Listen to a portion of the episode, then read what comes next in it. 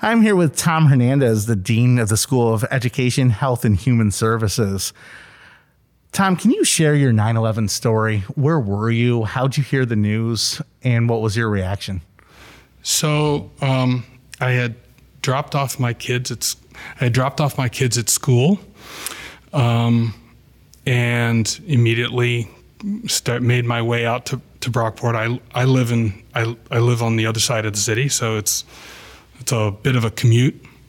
So, um, so on the way in, I was listening to the radio, and I heard on the radio that um, an, an aircraft of some type, they didn't know at the time what type, had hit the uh, the World Trade Center towers, and it was one of those moments where I, I I, I thought, oh well, that's that's kind of crazy, and they were, I, I, but I really didn't know what had happened. Um, so I kept listening, and the story sort of evolved as I was driving in. Um, by the time I got to Brockport, they still didn't know what kind of an aircraft it was. Um, and they kept saying that it was probably a small, like a commuter Cessna kind of a, uh, an aircraft. Um, and so I, I, went into my office and I turned on my computer and I dialed up CNN.com to see if I could find any information about this. Um, there were only two faculty in the department at the time, and just myself and, and this other person. And so we were both trying to figure out what, what had happened. We spent the better part of the morning trying to figure out what it what had happened until um, because the the um, CNN um, their uh, their feed had completely um, died, so there was no way for us to to get any information. Um, and there wasn't any way for us to get any other information too. Um, we kept trying other websites, and there was no news. And then it became clear when we saw a video, a very short video, um, that it was not a Cessna plane. It was a much larger aircraft, and it was uh, it was pretty catastrophic.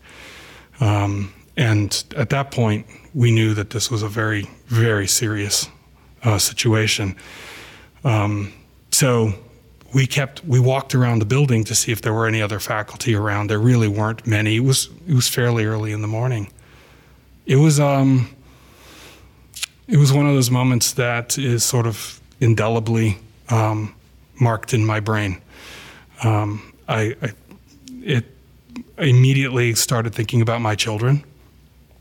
I started thinking about the friends of mine that I knew who worked in uh, the World Trade Center towers.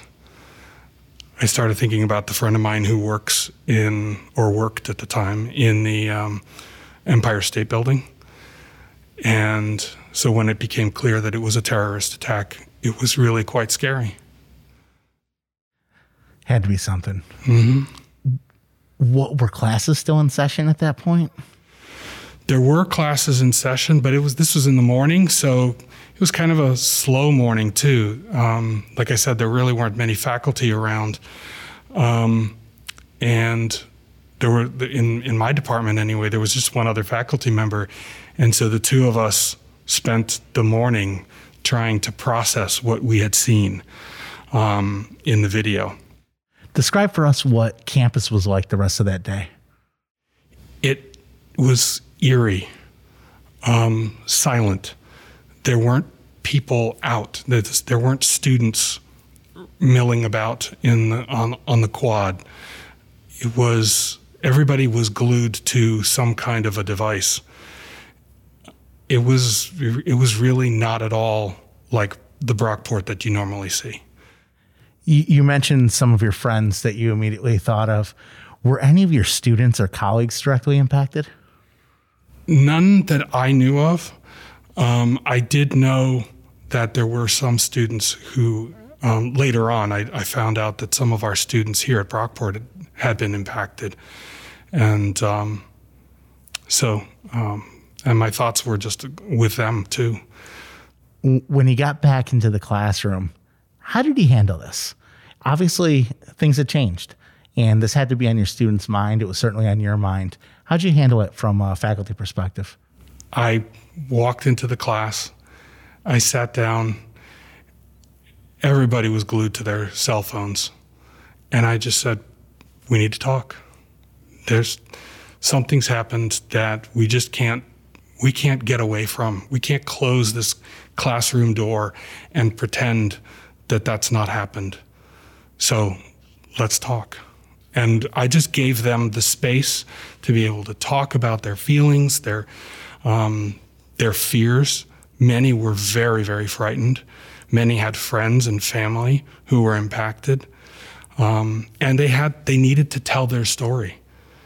And so I gave them that space. Do any of those stories resonate with you today? In terms of Do, do they stick out to you? No, there was one one student who said that they had a, um, a friend who had worked or uh, or who worked in the towers, and it was a family friend, um, but the person had been on vacation, and so they didn't really they, they weren't impacted, but there was this deep sense that something really wrong had happened, and it could have happened to my family friend. 20 years later, what's your lasting memory of that period of time, 9 11, and the days that followed here on the Brockport campus? Wow. You know, um, when I was coming over here, I was thinking about this experience, um, what it was like that day. And the thing that, that stuck out for me was the silence of the skies. There were no airplanes flying. Um, and I remember remember driving back home that afternoon because I needed to go get my children from school. And I noticed that there was nothing in the skies, no airplanes. There weren't people on the streets, there weren't cars on the streets. It was empty. And it reminds me now, now that I think about it, it reminds me of COVID, when everything locked down. And coming to Brockport and feeling that sense of isolation that, that I was one of the only people around. It was really kind of eerie.